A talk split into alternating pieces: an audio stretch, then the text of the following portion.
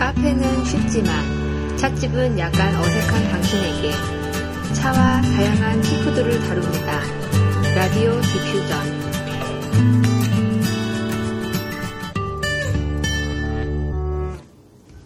안녕하세요. 우쭈쭈입니다.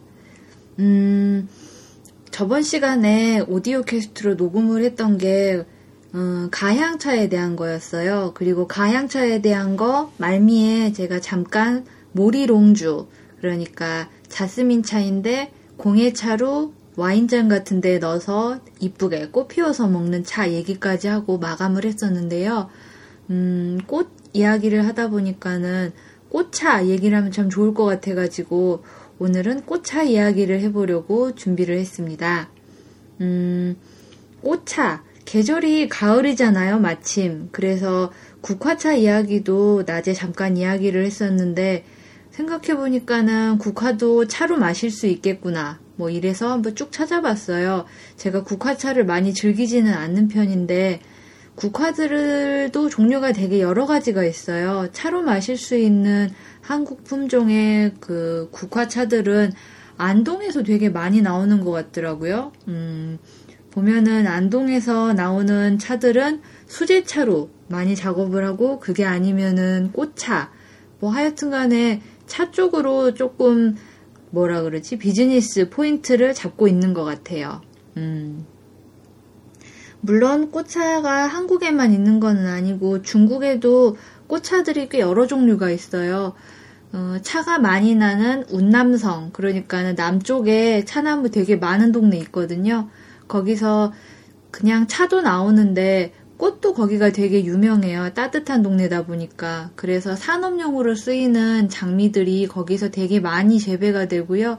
그래서 장미차라든가 뭐 이런 것도 많이 나오고 또 중국에도 국화차가 있는데 그 중국에 싼 국화차 중에 조금 고급차라고 알려져 있는 거는 설국차라는 게 있대요. 저도 선생님한테 들었는데 이거는 설국이라는 이름처럼 산에 높은 데 올라가면은 이제 보이는 국화를 조금 해요. 그거를 따가지고 차로 만든 거라는데요. 그 중경, 중국의 국경지대, 그 티베트라든지 이런 데 높은 산에 있는 국화를 따다가 만드는 차라고 해요. 옛날에는 쌌는데 얘도 가격이 많이 오르고 있고 저도 얻어 마셔봤었는데 한국 국화차에서는 약간 풀 냄새가 좀 나는 것 같은데 중국 설국 국화차에서는 국화 향기가 너무 진해가지고 머리가 다 아플 지경으로 많이 나더라고요. 꽃 많이 넣지도 않았어요. 두 개? 세 개? 뭐 이 정도 넣었는데. 뭐 그랬던 기억이 납니다. 그리고 꽃차 중에 또 유명한 게 개화차라는 게 있어요. 음, 이건 한국에서 뭐라고 하는지를 모르겠네. 하여튼 개화차라는 게 있는데 냄새가 되게 좋아요. 생긴 거는 국화랑 되게 비슷한데 얘도 인기가 살살 오르고 있는 것 같더라고요. 뭐 마시는 분들은 봄쯤에 즐겨 마셔 마시는 것 같아요. 네. 음, 꽃차는 그래도 크게 안 비싸요. 어, 아, 차 선물을 그 요즘 시진핑이 다른 뇌물이라든가 이제 관계분들한테 선물을 할 때 뭐 이거 뇌물이고 청렴한 뭐 이런 식으로 해가지고 못하게 됐는데 차는 선물해도 괜찮은 거로 그렇게 규제를 많이 안 하고 있대요. 이게 국가 산업을 부흥시키려고 육성하려고 뭐 놔두는 것 같은데 음, 그 예전에 술도 그런 식으로 해가지고 한 그 누구였지? 얜 시진핑은 아니었던 것 같은데 구, 중국에서 마시는 그 마오타이주라는 거를 그 미국의 공식 만찬주로 썼다가 이게 유명세를 타가지고 그쪽 농가들이 비즈니스적으로 좀 살기 편해졌다는 얘기를 옛날에 본 적이 있었거든요. 뭐 이런 식으로 국가 원수가 차 산업을 띄워주고 있다고 그러니까 더 아마 값이 차 값이 많이 오를 것 같아요. 뭐 그래도 마시는 사람만 마시니까요. 음 그리고 가을이 되다 보니까는 이제 국화가 많이 필 계절이 됐잖아요.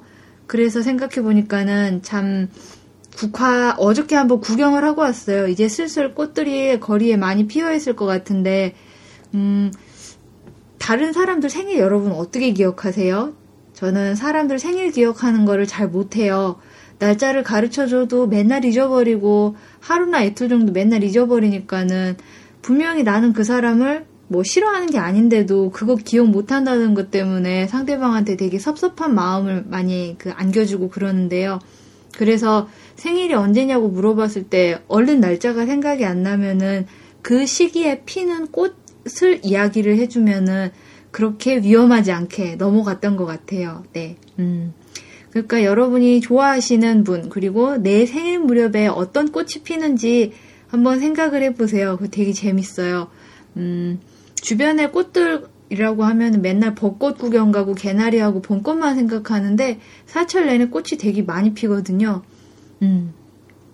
제 생일은 4월이 있고요. 4월에 꽃 참 많이 피는데 제 생일 무렵에는 딱 철쭉이 피어요. 날짜가 언젠지 맞추시는 분께는 제가 선물을 드리도록 하겠습니다. 연락 가능한 번호나 뭐 이런 거는 그 팟캐스트의 웹사이트 뒤져가지고 잘 보내주시면 되고요. 과연 그렇게까지 해주실 분이 계실까? 뭐 안 계셔도 괜찮습니다. 제 생일은 하여튼 철쭉이 딱 피는 무렵이에요. 한창 만개했을 때. 네. 음, 국화의 꽃말은 이제 장례식이나 이런 때 많이 보이니까는 좀 뭐 엄숙하고 숭고하고 뭐 이런 건 줄 알았는데 국화의 꽃말이 성실하고 진실, 감사 뭐 이런 뜻이래요. 뭐 그냥 선물 줄때 이것만 뭐 덜렁 주고 이쁘다도 좋다만 관계가 좋아지려고 우리가 서로 선물을 주고받는 거니까 선물을 주고받을 때 이런 썰을 하나 둘씩 붙이면은 뭐 관계 형성에 조금 더 도움이 되고 남이 나를 기억해 주는 데도 도움이 되지 않을까 이런 생각 해 봅니다. 음. 어, 국화차로부터 시작해가지고 지금 꽃차 이야기를 하고 있는데요. 꽃차들이 참 예쁘고 은은해 보이기는 하는데 향기도 뭐 그럭저럭 괜찮은 편이고 근데 결정적으로 꽃차들은 맛이 없어요. 네, 이건 정말 딱 잘라서 말할 수가 있, 어요 저는. 네. 어, 그러니까는 국화차도 그렇고 어, 허브차들 그러니까 캐모마일로 대표되는 각종 허브차들은 대체적으로 맛이 없어요. 그리고 캐모마일도 국화의 일종이라고 하고요. 차분하게 사람을 진정시켜 준다고는 하는데 이게 도저히 맛이 없어가지고 저는 허브차들을 멀리하고 있어요. 그냥 차나 뭐 이런 애들은 잘 마시는데 대용차나 허브차는 못 마셔요. 맛이 없어서. 네. 여러분도 차를 시작하실 거면은 가능하면 허브차보다는 그냥 classic tea나 가향, variation tea로 시작하시는 걸 제가 한번 권유드린다는 말씀 드리고요. 음, 캐모마일이나 국화 말고도 그 꽃을 이용해가지고 차를 마시는 거, 아까 장미차도 얘기를 해드렸었는데, 좀 특이한 꽃차, 이건 알고 있으면 참 많이 쓰이는 거니까 알아놓으면 재밌는 게 히비스커스라는 허브가 있어요. 음, 빨간색 꽃을 가져다가 말린 다음에 차를 우려서 마시는 건데 색깔이 되게 예뻐요. 태, 그 빨간 물감 있죠. 그러니까 내가 그림을 그린다고 생각해 보면은 그 팔레트에다가 빨간 물감 찍어가지고 뭔가 색칠을 하고 깨끗한 물통에다가 한번 붓 헹궜을 때 나는 색깔 있죠. 그런 색깔이 나요. 굉장히 예쁜 색깔이 나는데 음, 이게 굉장히 신맛이 나요. 엄청나게 쉬워요. 색깔이 빨갛게 예쁘다. 그러니까는 맛도 달콤하고 되게 좋을 것 같아가지고, 그 비주얼적으로 굉장히 훌륭해가지고 히비스커스가 인기가 많은데, 맛이 너무 쉬워요. 그래서 설탕 뭐 들어가면 맛있긴 한데, 음, 이렇게 히비스커스라는 이름으로 많이 알려져 있는데, 이게, 어, 중국에서는 낙신화라는 이름으로 그 꽃차 즐기고 있고요. 로젤이라는 이름으로 어, 또, 뭐, 품종인가 봐요, 이건. 히비스커스 품종. 한국에서 이거 재배도 하고 있다 그러니까 아마 내년쯤이나, 음, 그 무렵에는 한국산 히비스커스로 담, 그, 블렌딩한 차들을 만나볼 수 있을 것 같아요. 그 히비스커스는 무궁화과에 속해 있기, 있는 꽃이라고도 하니까 이것도 상식으로 썰로 가져다가 얘기해 보시면 재밌을 거예요. 아까 말씀드렸던 것처럼 얘가 색깔이 되게 예뻐요. 그러니까는 유리잔이나 유리 다구에다가 그 티타임 할 때 놔두면은 참 이쁘고요. 음. 요즘 한국에서는 그 대용차들을 많이 마시잖아요. 대용차들 그니까 뭐 여러 가지 꽃차들을 마신다거나 아니면은 뭐 하, 한국의 그 약초 같은 거 이런 거 우려 가지고 많이 드시는데요. 한국산 꽃차로 요즘 유행을 많이 타고 있는 게 목련하고 매화차가 있는 것 같아요. 목련은 신이화라고 부르는데 이거는 한자 명이고 좀 마셔보면은 되게 매운 맛이 나요. 이게 비염이나 축농증 이런 데 좋다 그러는데 생, 참 되게 신기한 게 그 목련 하얀 꽃 여러분 아시죠? 그거를 갖다가 아직 피기 전에 그 꽃눈인데 그걸 갖다가 차로 우려 마시면은 되게 매콤한 맛이 나요. 생강처럼. 음. 이게 약성이 있다고 그러는데 그건 잘 모르겠고 매콤한 맛이 났던 게 되게 강렬해가지고 기억이 나요. 음, 향은 잘 기억이 안 나네. 네. 이것도 음, 약재상에서도 쓰긴 하는데 아마 내후년쯤이면은 내년이나 내후년쯤이면은 차 시장으로도 얘가 많이 유입이 되지 않을까 해요. 또 블렌딩 하는 분들이 이런 걸 가져다 응용하시기도 하니까요. 그리고 매화차도 올해 좀 사업화된 거를 나온 걸 봤었는데 음, 그 매화 꽃이에요. 얘도 다 핀 건 아니고 약간 봉우리 졌을 때 얘를 말려서 살짝 볶아서 색깔 변하지 않게 해서 정말 조심조심 꽃잎 안 부스러지게 제다한 거를 병에 담아가지고 파는 거를 봤었는데 얘는 매실차 아시죠? 매실차. 그 우리가 흔히 아는 매실 뭐라 그러냐? 매실액. 요리할 때 쓰는 매실액 그거에서 설탕 맛이 빠지고 약간 풀내가 풋내가 나요. 이제 꽃이 이제 봄에 피는 꽃들은 잎사귀보다 꽃이 먼저 나니까는 꽃에서 그 풋내가 좀 나는데 그 봄 기운을 간직하고 싶은 분들한테 약간 운치 있게 즐기는 그런 차로 이름이 좀 아니 유명해진 것 같아요. 하여튼 꽃차들은 대략 좀 많이 마시는 게 이 정도 있고요. 매화 하면 또 생각나는 게 바로 다음에 피는 벚꽃이잖아요. 범에 그 꽃놀이 갈 때 이제 벚꽃 보러 간다 그러는데 일본 사람들이 이걸 되게 많이 가요. 근데 이제 매, 옛날에는 그 벚꽃놀이를 매화가 피는 철에 갔다고 그래요.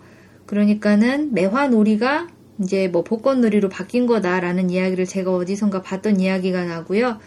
아, 이야기가 생각이 나고요. 또 매화하고 벚꽃 말고 배, 앵두, 사과 이 꽃들이 다들 비슷한 시기에 피어요. 그리고 생긴 것도 되게 비슷비슷하고요. 그러니까 봄철에 꽃 구경 간다고 그럴 때 벚꽃 구경 간다 이거를 굳이 꼭 사쿠라만 보러 간다는 게 아니고 이 다양한 그 무, 무슨 과라고 그랬는데 하여튼 이쪽 과에 속하는 꽃들을 구경하러 밖으로 나가본다 이런 뜻으로 벚꽃놀이를 간다 그렇게 불렀던 게 아닌가 싶어요. 네. 그, 예, 뭐, 꽃 얘기는 이 정도로 하고, 하여튼, 이런 허브차들이나 꽃차들은 정말 예뻐요. 예쁜데 맛이 없거든요. 정말 딱 잘라서 맛이 없다고 칼을 쳐버리는데, 이렇게 맛없는 차를 조금이라도 맛있게 먹기 위해서, 아까도 말씀드렸는데, 브랜딩을 해서 되게 많이 마셔요. 어, 특정한, 한국에서는 특정한 비율을 정하지 않고, 개인이 꽃을 뭐 자기가 관리해가지고 내가 핀 꽃을 이쁘게 뭐 관리한 거를 차랑 섞어가지고 친구들하고 나눠 마신다거나 아니면은 꽃만 가져다가 차를 봉, 그 따로 봉해놓고 티타임 때 차를 우린 다음에 꽃을 뭐 한두 개 찻잔에 띄워준다거나 이런 식으로 사용하는 뭐라 그럴까 차 악세사리 느낌으로 꽃차들을 사용하시는 것 같아요. 음. 투명한 다구에서 우러나는 모습 구경해보는 거는 참 한번 겪어볼 만한 경험인 것 같아요. 차를 마시면 진정된다 그러는데 꽃이 우러나는 모습을 보는 것도 되게 아름답고 그게 정말 시간을 차분하고 여유롭게 만들어주는 의식 같은 느낌이 들었던 그런 생각이 납니다. 음, 오늘 차 이야기는 꽃차 이야기였고요. 전반적으로 제가 알고 있는 꽃차에 대한 꽃에 대한 이야기들을 한번 할 수 있었던 시간이었던 것 같아요. 음, 네. 오늘 꽃차 이야기는 이 정도로 하고요. 다음에도 또 재밌는 이야기로 여러분과 이야기 나누도록 하겠습니다. 감사합니다.